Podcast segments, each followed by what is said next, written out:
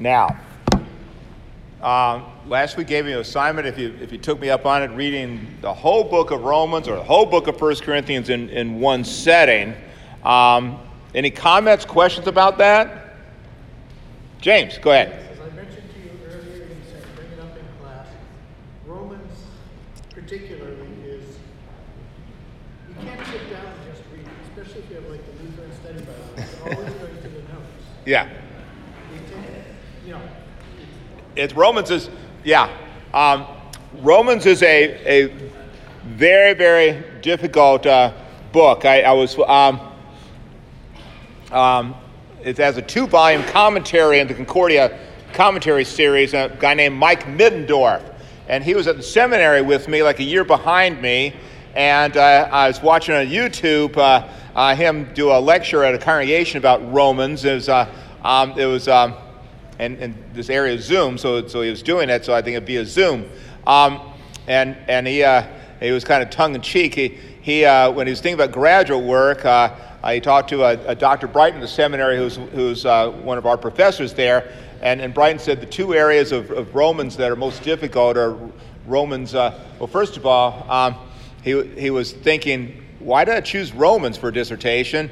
But then, uh, and so, because it's so big. And then, uh, then he chose the two areas of Romans 7, 9 through 11 that become difficult for the Christian. And so he chose Romans 7 because at least he has the sense to do one chapter as opposed to three. So uh, uh, Romans is difficult. Okay, Romans is, uh, is very expansive. Um, and so one thing we're going to do today is, is maybe look at one, one thing I think is helpful about Romans. So let me just turn to, turn to the book of Romans. I'll, I'll show you a couple things that are helpful in your reading of, of, of Romans. Um, Romans is big. And, and so, to an extent, um, what I think I was trying to do is just, just read it through just like a, a novel. You aren't going to get at, but then as you, over time, you keep on reading it and it becomes much more, more clear. My own um, experience with Romans, um, of course, I've known Romans uh, all my life, and I, if you look at my old, old Bible, you'll see it looks like a rainbow in Romans because I, I, color, you know, I highlight verses left and right, and almost almost every verse ends up being highlighted. At least in the first part, right?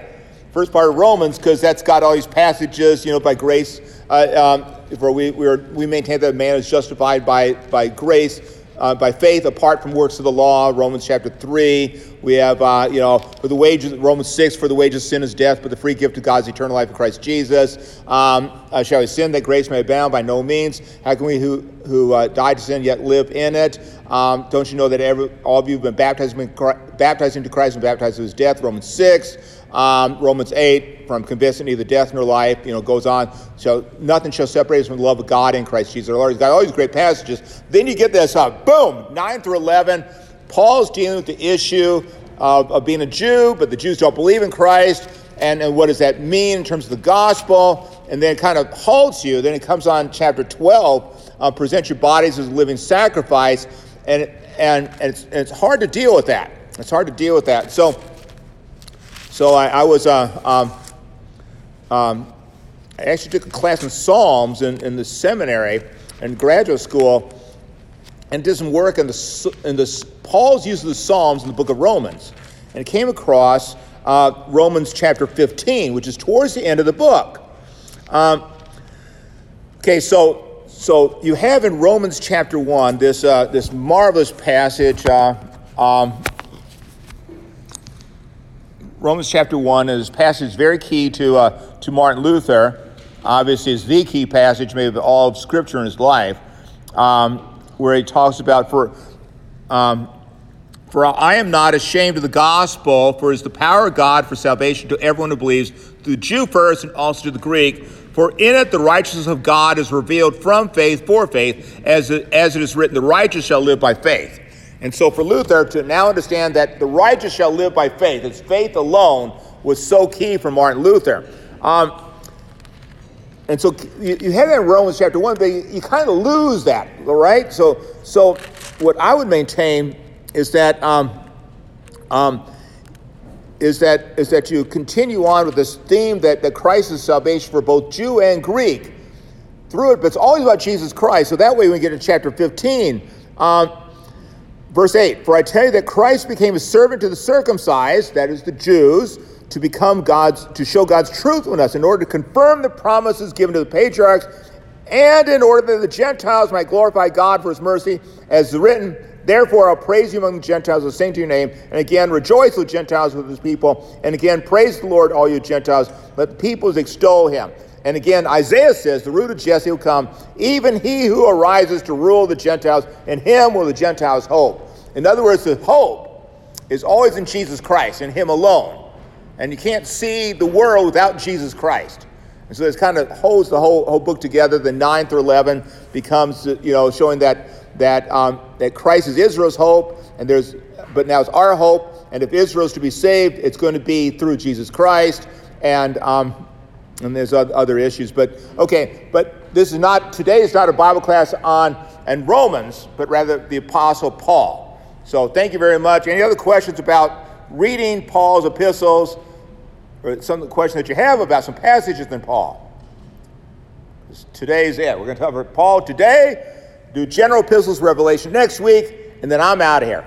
Okay, I'm going to go uh, teach teach the youth about Jesus, and so we're going to have fun. And Pastor Clemmer will be back in in here. Okay, so um, so how do you approach the Pauline epistles? And um, they're big. Paul writes 13 books. Okay, so so um, the books that we have from Paul are from Romans to Philemon. Um, the order of them is generally by size. Okay? And then that we know from last week, Paul is a Pharisee. Uh, Paul is essentially a Harvard graduate of his time. But if you can imagine uh, a Harvard graduate, you know, which is pretty liberal university now, uh, but Paul becomes this arch conservative Pharisee. And so the Pharisees were not all of one ilk. Okay, so so in fact, as we discussed earlier, Judaism was a multifaceted thing at the time of Christ. And the outside world is multifaceted. In other words, the gospel of Jesus Christ came to a lot of different people, but it's, a, but it's one Jesus, and then all need to hear about Jesus, just like our, our day to day. Now, Paul was, uh, as Saul, the, as Saul the Pharisee, was a persecutor of the church. We're introduced to him um, at the martyrdom of Stephen. He, Jesus himself selects Paul to be an apostle. And this is very important. So, Paul then is Christ's apostle. He's not the apostle, you know, underneath Peter and, and James and John, but he is an equal to them. This is very apparent in the book of Acts, as we discussed last week. Um, he preached to uh, Jew and Gentile alike of salvation in Jesus Christ, but, but Paul was extremely well educated, so he could tailor his message for his audience. Paul lives in two worlds. Two worlds. This is the world of the Jewish world and also the Gentile world and preach Christ crucified and risen to each. And the two worlds is very, very interesting because sometimes uh, what, what had helped Judaism to survive is being isolated. And, and there's this constant tension of, of, of having to deal with the outside world, but yet remaining to be Jewish, okay? And um, our, our forefathers had this problem when came to the United States. How do you be a Lutheran church in the United States of America, right? You know, I mean, this is it's a hard, hard thing. And, and to an extent, we were able to keep a lot of our Lutheran identity um, because for the first, you know, 70 years or no more than that, 80 years of the Missouri Synod, we spoke German, right? And there, there's a, there was even a, but there was a district of the Missouri Synod called the English District, where you have English speaking congregations. And then, of course, you have a Slovak district also of the Slovaks, who also uh, were had Slovak services, right? So, um, so but but after World War One, we had to start. We we had to. We, we became an English speaking de- denomination, and that created all sorts of difficulties because now we're much more open to Americanism and the outside world. So, how do you maintain your Christian identity? And especially for us, our Lutheran identity and, and of gospel, of justification by grace alone, through faith alone, and being fully exposed to the outside world. So, so Paul's letters are very, very helpful in dealing with that. Okay? So Paul generally writes to churches. Um, in our age, we have the God of the self. And so oftentimes this is, this is uh, a perversion of this, of, of, of, of a proper reading Scripture, is that in English, you have this unique thing of you singular, you plural. It's the same word, right? Uh, I, I, know of no other language that does this. Does anyone know another language is you singular and you plural the same? You know, now, now German, you have a, a you know, formal as, as well as uh, um, uh, other languages. Other languages, I don't know, does the Spanish have a formal, the formal you and the singular, the, and, and the plural you is, is, the same. So, so but it, but there's a difference between formal register and a peer person Yeah, yeah. So, so, but, but generally speaking, in English, you got you. So people now we, we now this marvelous thing called printed Bibles I can buy. In fact, you can buy a ton of them. How many of you own more than one Bible?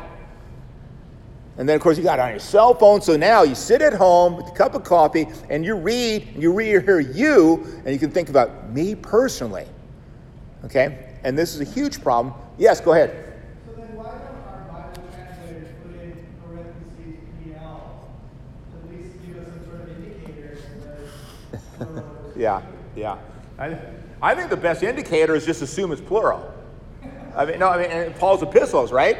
And, until you get to Titus and Timothy and, and Philemon, it's going to be plural, right?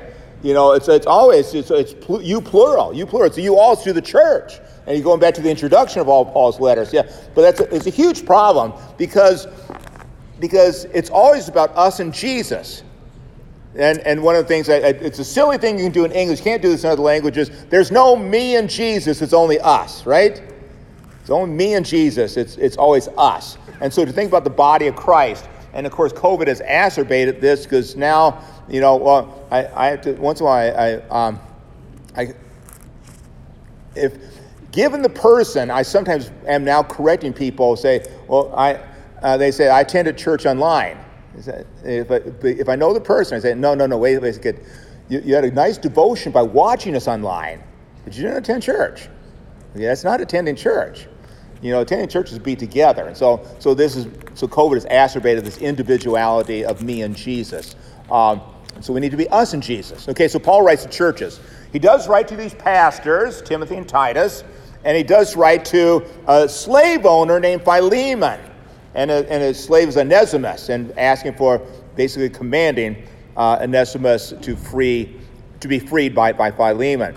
Okay. Um, now he writes in a, in a letter style given uh, of that age, and here's the letter style. So Paul would, um, and I take this from this this wonderful. It's a two volume set from CPH called the Lutheran Bible Companion. Has anyone buy this? Bought this yet? It's a two volume set, you know, and it's the first volume is Old Testament, the second volume is New Testament. It's a wonderful companion to, to the Lutheran Study Bible. By the way, if you don't own this, buy it, you know. Uh, but, they, but CPH is very sneaky because to fit the Lutheran Study Bible, we have to buy their cover. You know, it doesn't, it doesn't fit nicely in other Bible covers. Or does it? Uh, yeah. Uh, yeah, so, so the Lutheran Study Bible is this marvelous thing um, but, but here's the, the outline of Paul's letters typical elements. Not every one of these elements will be in every one of Paul's 13 epistles. First, who is writing and what is his office? This is very important to understand. Paul is writing as an apostle. We typically write letters now on a friendly basis. When I write to my mother, which is very seldom, I don't know when the last time I wrote a letter to my mother, I call her, right? you know, once in a while I get my brother to bring his cell phone over there or to help her with her cell phone so we can actually FaceTime. Um, but, but I, I, write like little little letters like in a card. We send her a St. Patrick's Day card, so I'll write, but but I don't say um, to mom from your son, your firstborn, Stephen. Okay, you know, so you know, so I, I don't write it that way. So it's a, but but Paul, but this apostle is huge because Paul is not writing a friendly letter, he's writing from his office. So this is official, to an extent, official stationery, right? And so it's very important to understand he is speaking, he's speaking God's word to them. So this is very, very important. That's why these letters are, are God's word. And you see, that's why he has to take out, for example, in, in the book of First Corinthians, a couple things that are of his opinion. But that's the exception. The rest is you're supposed to listen to me because I am an apostle of Jesus Christ. So I'm sent from Jesus to you to tell you this, okay? So he lists here the recipients. Sometimes he has co authors, and, and some of his letters also. He's greeting with a Christian blessing. Um, um, grace to you and peace from God our Father and our Lord Jesus Christ is very typical. Um, usually there's a thanksgiving for the readers. I have this little note at the bottom. Um, Galatians has no thanksgiving.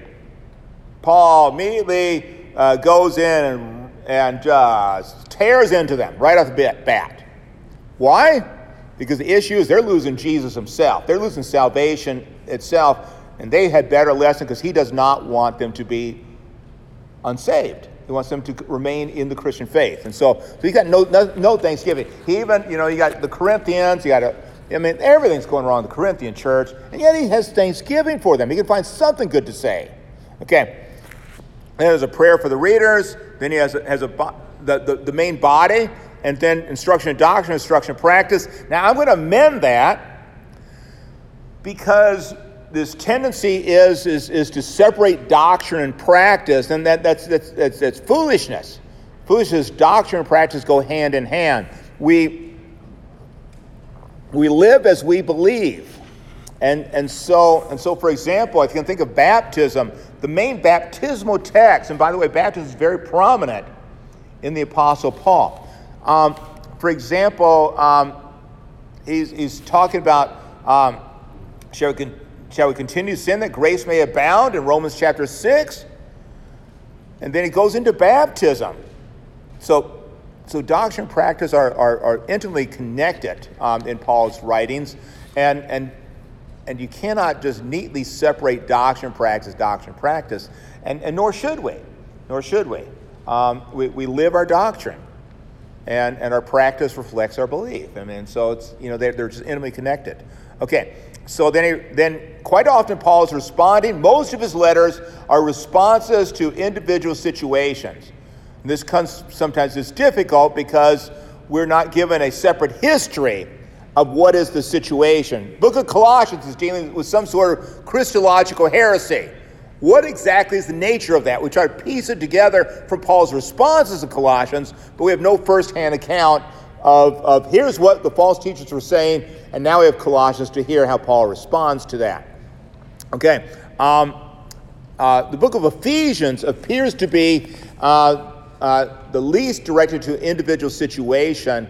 However, it, it is directed to the Ephesians, and so and it's a little bit hard to mirror read and to figure out exactly what's going on in Ephesians. But generally speaking, there's problems of individual nature, so Paul's addressing those individual problems, and then how he addresses them become a blessing to you and me. You know, for example, in, in uh, Second Thessalonians, you have the problem Jesus is going to come back soon. In the Thessalonian church, they believe this. And so they quit their jobs. They quit working. Why work? Why do a whole lot? Because Jesus is coming back soon. And what is Paul's response? He who would not work would not eat. You know, so so I, and I think we can apply to that same maxim also, how we live to continue working. And yes, Jesus is coming back. Um, it's quite often called to repentance. In other words, uh, forsake whatever is going wrong in your church and then Paul sometimes lists his travel plans. You know, I'm planning to come to see you again, or here's where I'm planning to go to, etc., like, like this. Um, he quite often bring um, then the conclusion. He might bring greetings from others who know that particular church. Uh, there's a blessing upon that church, um, a, a prayer for their peace, and a request for their prayers for himself and for others um, there. I might should put that maybe a, a, above that, but I'm following the exact outline of the Lutheran Bible Companion. I would reverse that. It closes always though, of God's grace be with you. It always ends with God's grace. Always ends with God's grace. So the last note is, is God's grace, but oftentimes it's, it's also God's peace. Okay. Okay, so this is kind of a letter form, and Paul's using a, a, a common letter form that would have been extant in the Roman world. So they would have known this type of letter form from official documents they would have received and, and, and had.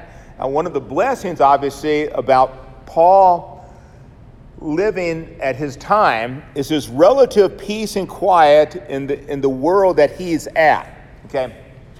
Paul, if you follow Paul's missionary journeys, Paul's missionary journey is, is brings the gospel to areas underneath the Roman Empire, which means that there's relative safety in travel. Uh, these churches, there is a there is uh, an ability to send send letters and, and to know the communication will be um, fairly certain. I say fairly certain because obviously, you know, there are robbers, there are, you know, uh, there's possibility of shipwrecks and stuff like this. But Paul is fairly certain that his letters are going to go out, and, and he's addressing all these places of various areas in the Roman world. And, and the reason I bring this up is that as I was thinking about this, and uh, it's very interesting. On Pentecost, you have Jews from outside the Roman Empire coming to, and they hear the gospel. These pilgrims come from even beyond the borders. And that, that, that's an indication book of Acts that the gospel is going to go beyond what is considered the civilized world of Rome. To go everywhere, even to Schumacher here in Naperville, and to you, right? And so this is these little things in, in that's in the book of book of Acts. But Paul writes to these to these uh, Christians in the Roman world of various communities, and a wide divergence the nature of each community. And so, and, and so they have great difficulties, all of them. Okay. Questions, comments about Paul's epistles, how to approach them? Yes, go ahead, Dwight. Yes. Pastor, you mentioned that Paul's writing from his office. Does he discriminate between his office and his ministry, or are the two the same? Same. Same. So, I mean, Paul Paul is, is sent, uh, you know, and, and these, and because he's an ambassador for Jesus Christ. And he's also a pastor for Jesus Christ, and so he's a, an overseer of these churches, and he writes, and writes that capacity. Um, but he's also been, it's very interesting, he was commissioned by the church of Antioch to become a missionary. So he also has a specific call to go out into the mission field. And then, of course, you have this radical shift now where he's now also an apostle to the Gentiles and what that means. And so you see this unity of Jew and Gentile quite often creeping into Paul's writings. Uh, you see this Galatians, certainly you'd see it in Romans, um, and you see uh, nuances of it all, all over Paul's writings.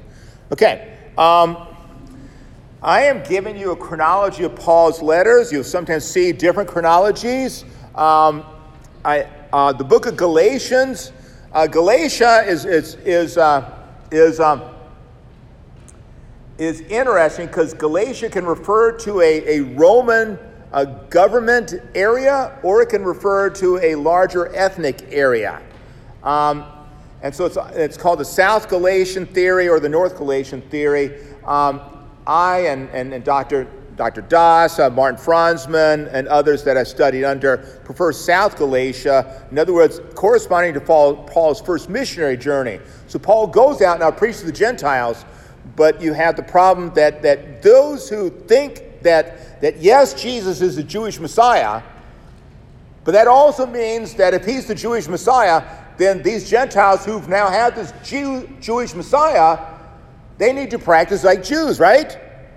Be circumcised, follow dietary laws. He, after all, is the Jewish Messiah. And so Paul's clarifying this, and he says, No, no, no. So you have this clarity of salvation by grace through faith alone. The book of Galatians corresponds well with that and the, and the, and the first Jerusalem council. Okay, and so Galatians I would place first, then first and second Thessalonians associated with the second missionary journey, um, first Corinthians and second Corinthians. By the way, if you look internally, first second Corinthians is an indication of four letters, not just two. I have no idea what happened to the other two. Okay? Um, and, um, and so then the book of Romans, this huge, huge book. Um, Paul is, uh, after his third missionary journey, goes to Jerusalem to, as we you see this in, in, in, Acts 20 and 21, and then he goes to Jerusalem, and there he is arrested, and eventually you know, goes to Caesarea. Then he goes, then he, he appeals to Rome because he's a Roman citizen. He gets shipwrecked on Malta. He eventually ends up in Rome. Um, and and there, from there, he writes these four epistles Colossians, Philemon, Ephesians, and, and, and Philippians. Um, Colossians and Ephesians are relatively close together. They're to be seen as sister epistles, and uh, the same um, person is uh, the delivery person is, is the same for, um, for both uh, Colossians and, and and, and Ephesians, Philemon's his personal letter, and then Philippians, where we had our epistle lesson today. He writes, we, uh, First and Second uh, Timothy, but then Titus in between. We believe, um, from, from especially look at Second Timothy, that Paul does get out of prison, um, but then he is re uh, rearrested and then he's executed. Uh, he is beheaded for the sake of the gospel. So that's kind of what, what's going on, how you piece the letters together. Um, needless to say, I am telling you about this because I believe the Bible is the Word of God, and so do you. There are others who, who, who have a con- convenient solution for, for when they don't like some of the passages of Paul. Convenient solution, Paul didn't write it. So, you know, so, so you have this, especially the pastoral epistles. Um, they, they, those are under attack. Um, Paul's not, not writing that or, or other things. I mean, I, I was reading, I was reading in anticipation of the sermon today, which is on Philippians 3 and 4. I, I started this one article, and Beth Hahn could tell me how I was kind of fuming because I, I find this article and read it. Then all of a sudden, this guy basically says, This has to be uh, um, by the Pauline community because Paul couldn't have written Philippians. And I'm just thinking, I'm just wanting to scream, no. You know, so Paul certainly can write to the Philippians, and we can write these, read these letters as the words of the Apostle Paul himself. But there's a spirit out there that wants to doubt God's word, and so one of the ways of doing it is just to say, well, Paul couldn't write it, and then etc. like this. Okay, okay, I'm going to step down from the, my soapbox right now. Um, I think it is a soapbox. I mean, you, it is God's word. So, so, so we don't have to, you don't have to doubt it. So Paul wrote all of these things. So the task is then is fitting all these letters together. You know, this is a, um, and you need like four lifetimes in this, right? You know, it's just it's just utterly amazing how how much. Yes, go ahead, Dave. So aside from the, the letters that Paul identified, are all of these Paul identify himself in all of these? Yes. Some of this come from the church fathers. Paul identifies himself in each one of these, which raises the question of, of the book of Hebrews. We'll cover that one next week. So, yeah. what? Yeah, yeah. The early church that we talked about earlier in the Bible class, the early church, many people in the early church thought of Paul as the, as the author of Hebrews. There's some internal evidence in the book of Hebrews where, um, that Paul is not the author because it does not claim this, this apostleship in terms of writing, you know. Um, but, but there's also an entirely different style because Hebrews is actually a, um, is quite evidently a, an oral presentation, oral sermon. I, I firmly believe it's a communion sermon okay, that's now circulated, and you, and you append to the end of it this, this, this epistle ending. But the, but the first part is nothing like a regular epistles, you know. And so it's, so it's, we'll get into the book of Hebrews next week. Ladies' Life, let's do in the book of Hebrews right, right now.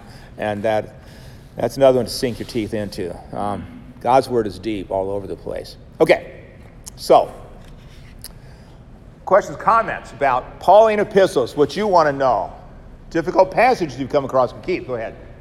Uh, Paul's belief in Romans, uh, Romans, interesting description of Romans, seems to be a little bit more detailed than depth. Yes. That church body. Yeah. compared to the other Yeah. locations. Is that because, could that be because of his status of a Roman citizen and the fact that Rome was the center of a, you know, widespread, Yeah. far-flung empire? Yeah, yeah. Actually, actually, it's a little bit simpler than that. Romans, he is not, when he writes the book of Romans, if you look at the dates of it, it's 56. It's before his arrest. Paul hasn't been to Rome yet. So he is not personally acquainted with that church, i.e., it's not a church that he founded. So Paul's longer, one, one of the, the simple explanation is, um, is, that, is that he's not yet met these, so he has to give a longer explanation to really introduce himself and, and his topic because he's not, not personally acquainted with his congregation. He's not the founding father of this congregation. it's almost like a letter of introduction to? It, to an extent, it is, yes, because he, is planning on visiting him. Yes, it is.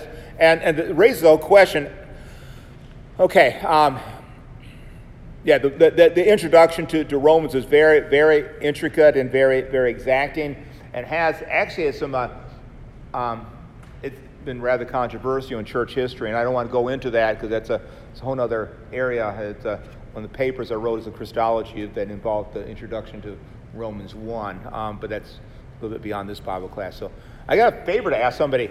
Uh, somebody grab another cup of coffee with a little bit of cream in it for me. Um, yeah, yeah. So, Okay. Yeah. Yeah. Add a little cream to it because I'm my, I'm ancient and my stomach can't handle straight black coffee anymore. Okay. So great question. Uh, so like, let me ask you a question. What's your favorite Pauline epistle? You got 13 to choose from. What's your favorite? What?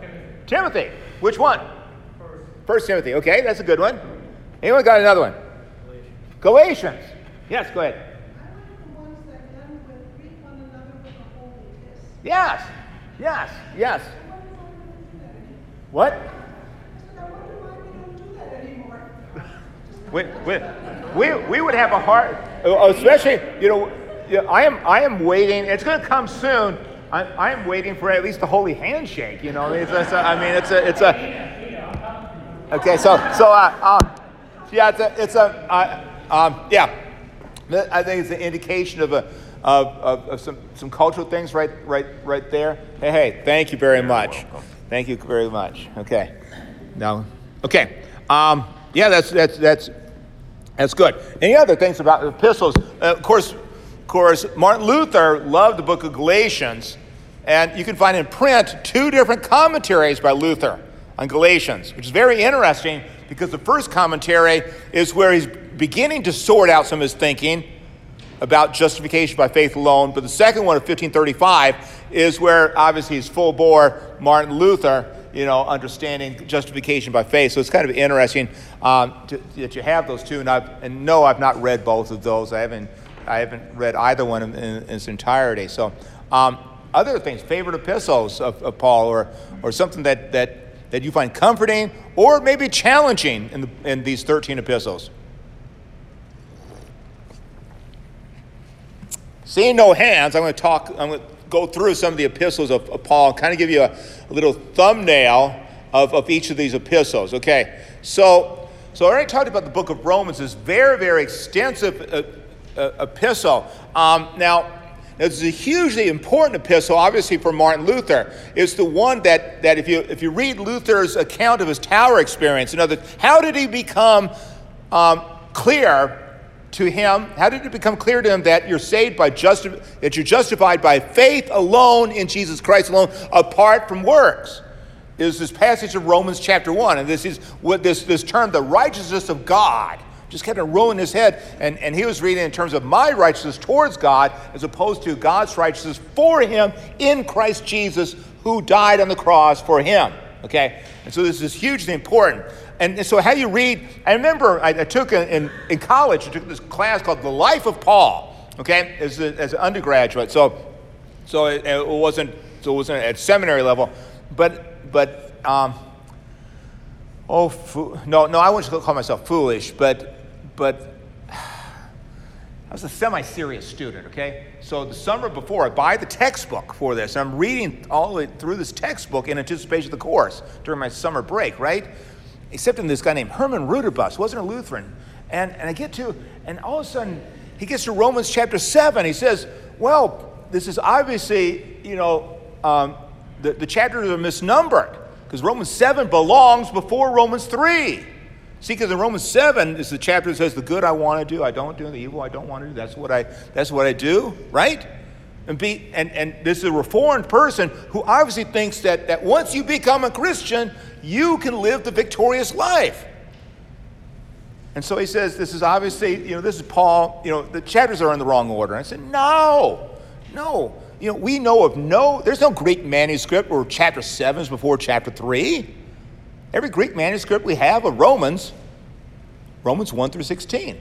Romans 3 is where now we talk about justification, right? And 4, you know, by Abraham also is faith alone. Five, we have peace with God through Jesus Christ. Baptism, in chapter six. So, so no, no, no, no. So how do you make sense of it? Is that this is a hugely important chapter to understand that we're both saint and sinner, and the victory is only in Jesus. It's not to be a downer chapter, but rather to point us to Jesus Christ because it ends in this note of triumph. I think it's verses 24 and 25, Romans chapter 7. And, and then you get into this Romans chapter 8, there's now therefore no condemnation to those who are in Christ Jesus. This wonderful, you know, boom, passage of Romans chapter 8, verse 1. Um, and continue on. Romans 9 through 11 can be difficult because they deal with this issue of, and Paul is terribly distressed that his own people have rejected Christ, but he maintains Christ alone and that the salvation of the Jews are in Christ alone. But also, this is for God's purpose that others might be grafted in, and that's you and me. So, this marvelous passage of Romans 9, 9 through 11, then you get 12 through, through the end of the chapter. Romans is difficult also because it appears to have two endings, both at 15 and at 16. Okay, um, First and Second Corinthians, I, I would strongly maintain that the, the most applicable book in all the Bible for a current suburban American situation is 1 Corinthians. The nature of the Corinthian church, um, um, a port city, relatively affluent. It was, um, uh, it was also a Roman colony, uh, very small uh, Christian congregation, uh, lots of sexual temptations. They would have had uh, um, the Roman world, you would have had very open pornography. We, we know this from when we excavated Pompeii. You see all these pornographic drawings and all the buildings and everything like this, you know. So you would have had, um, at, at being a port city, probably would have had a lot of uh, um, uh, sexual immorality and prostitution, the cultic prostitution of, uh, uh, we, we, believe, is one of the temples there. And so Corinth was very difficult. You know, how do you live as a Christian when you got meat sacrificed to idols? And pretty much every piece of meat that you ever see in the marketplace has been somehow associated with idols. You have the issue of, uh, of, of the church being divided because people are using their own wisdom and looking to their own wisdom. And so this huge, huge book right, right there, the church services are chaos. The, the rich members don't care about the poor. And so it's a wonderful book for, for us. And then Second Corinthians, problems do not abate, especially in, now the Second Corinthians is a very interesting book because to an extent you can make a case that Paul is, is building up towards encouraging them to give their offerings for the church at Jerusalem who are starving, okay, at the center of the book. But it's also the issue of got these, these, um, these super preachers, you know, maybe akin to television preachers now who are very dynamic, etc. This, and, and Paul's not going to be dynamic. He's not going to be dynamic. Um, and then he, he even goes into that he's even had a, you know, taken up to the seventh heaven, um, but, but he's been humbled by the Lord you know, this wonderful passage the, in 2 Corinthians 12 where, where Paul um, prays three times to Jesus, deliver this thorn in my flesh from me. And Jesus directly tells him, no, because now my grace is sufficient for you. And so, so God's answer to our prayers can be yes, no, or wait. And so in this case, it was no, but it was for Paul's good and for Christ's glory. And so God's answer to prayer will always be for our good and the glory of Christ.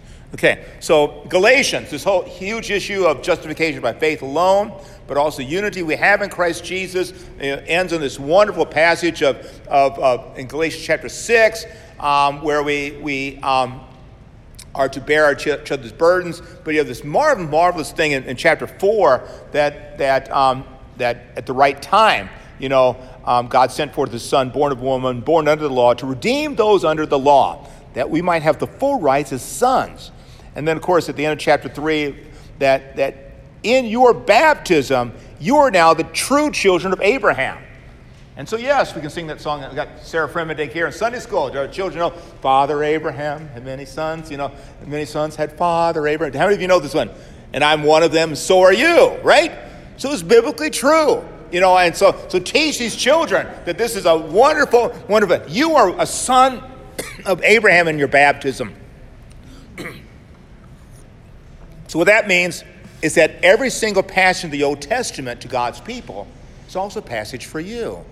This is not just those people who died, but also those people, my ancestors, in my baptism. Okay, Ephesians is this wonderful book. There's so many things about Ephesians, especially the, um, the, the, the, grace alone through faith alone of chapter, chapter 2, the unity of Jew and Gentile at the end of chapter 2, um, you know, Philippians, um, oh, so for me to live as Christ and to die as gain. You know, rejoice in the Lord always. Again, I'll say rejoice. And, and so much in, in, that book also. Colossians um, parallels Ephesians.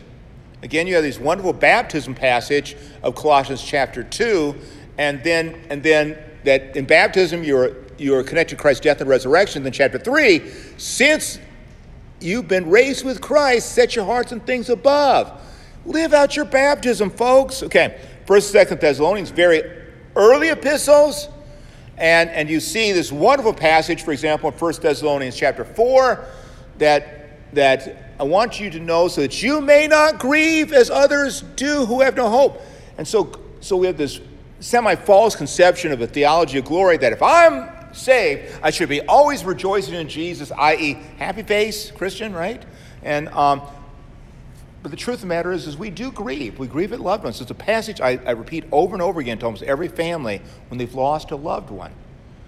You may that you do not grieve as others who have no hope. Our grief is not one of, that has no hope, no surety in Christ Jesus, but our grief is true. We miss our loved one, but our hope is in Jesus.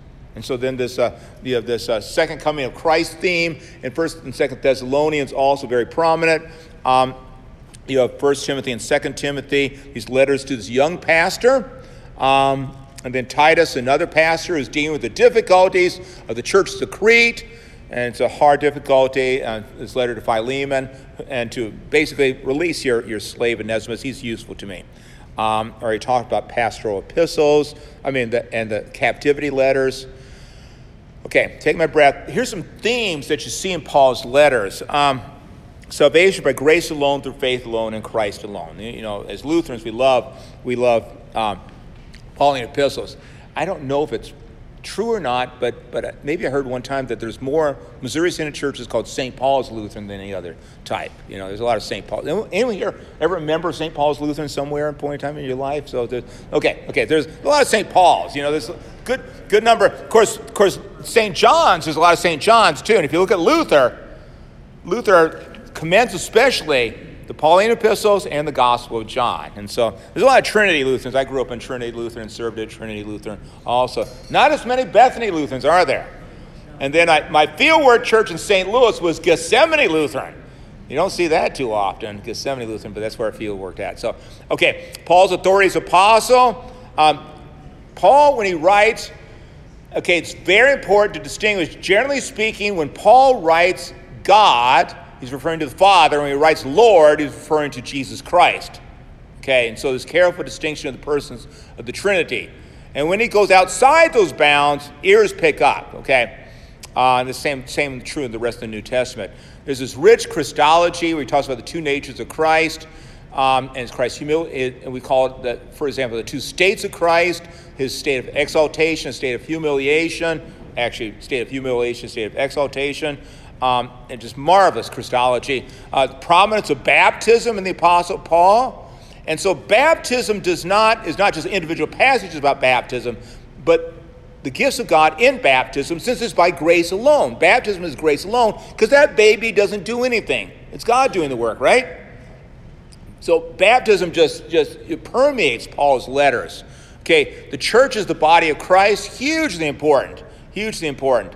Uh, Paul, as a pastoral concern for these members of all these congregations, uh, personal, Paul's personal humility and gratitude for their kindness to him, and also to his gratitude to his position as an apostle.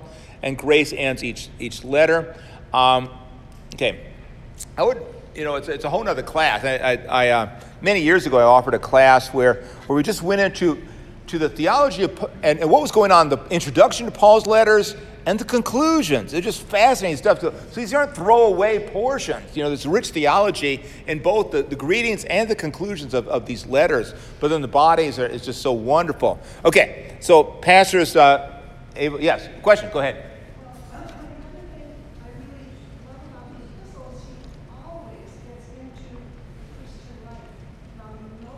Mm-hmm. Yeah. Yeah.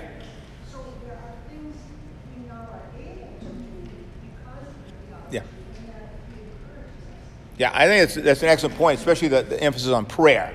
You see, Paul's constantly speaking about prayer, and this is to permeate the life of the Christian because we're always in the presence of Jesus as well as the Father and the Spirit. So why not talk to that person that you're always in the presence of, right?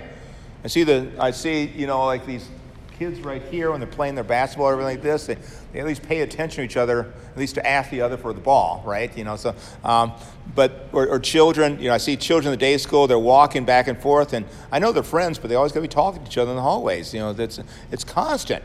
So if, if we're always in the presence of our Lord, talk, right? Bring, bring your concerns and your petitions to Him in, in prayer. Okay. Um, any other questions, or comments about Pauline epistles? So uh, next week we're going to just kind of uh, my last week of, of teaching. We're going to cover um, Hebrews through Revelation, and I'll, I'll, I will spend a little bit of time to help you uh, approach the book of Revelation from a rather simple manner. Um, I am not an expert in Revelation. I don't. Well, there's others who are much better than I am, but um, but it's it's a tough book. But but other books are are good. I will make, here's your homework assignment. Many, many, many, many years ago, um, it's in a devotional booklet, and the author suggested that, that, that, that whoever's reading this devotion, that you read the book of First Peter, all the whole book, through every day for a month, and see if it doesn't make a difference in your life. Why don't you do that for a week? I mean, First Peter, of course, Luther commends the epistle First Peter highly also. So it's a, it's a wonderful epistle. It's a wonderful epistle. And so First Peter um, is a, you can read the book of Hebrews too, and, and or the book of Revelation. You do it, you know, just read the Bible, read God's Word, obviously. But try reading that book of First Peter this week and see. It does, it's just a just marvelous book of the Bible, often forgotten. Often it's because it's not a Pauline epistle. We as Lutherans, and, and, and quite well, we say the importance of Paul's epistles. This is true. But we shouldn't neglect, neglect the other epistles of, of, the, of the New Testament. Okay. God bless you. The Lord Jesus is, is, is, is King. God bless you.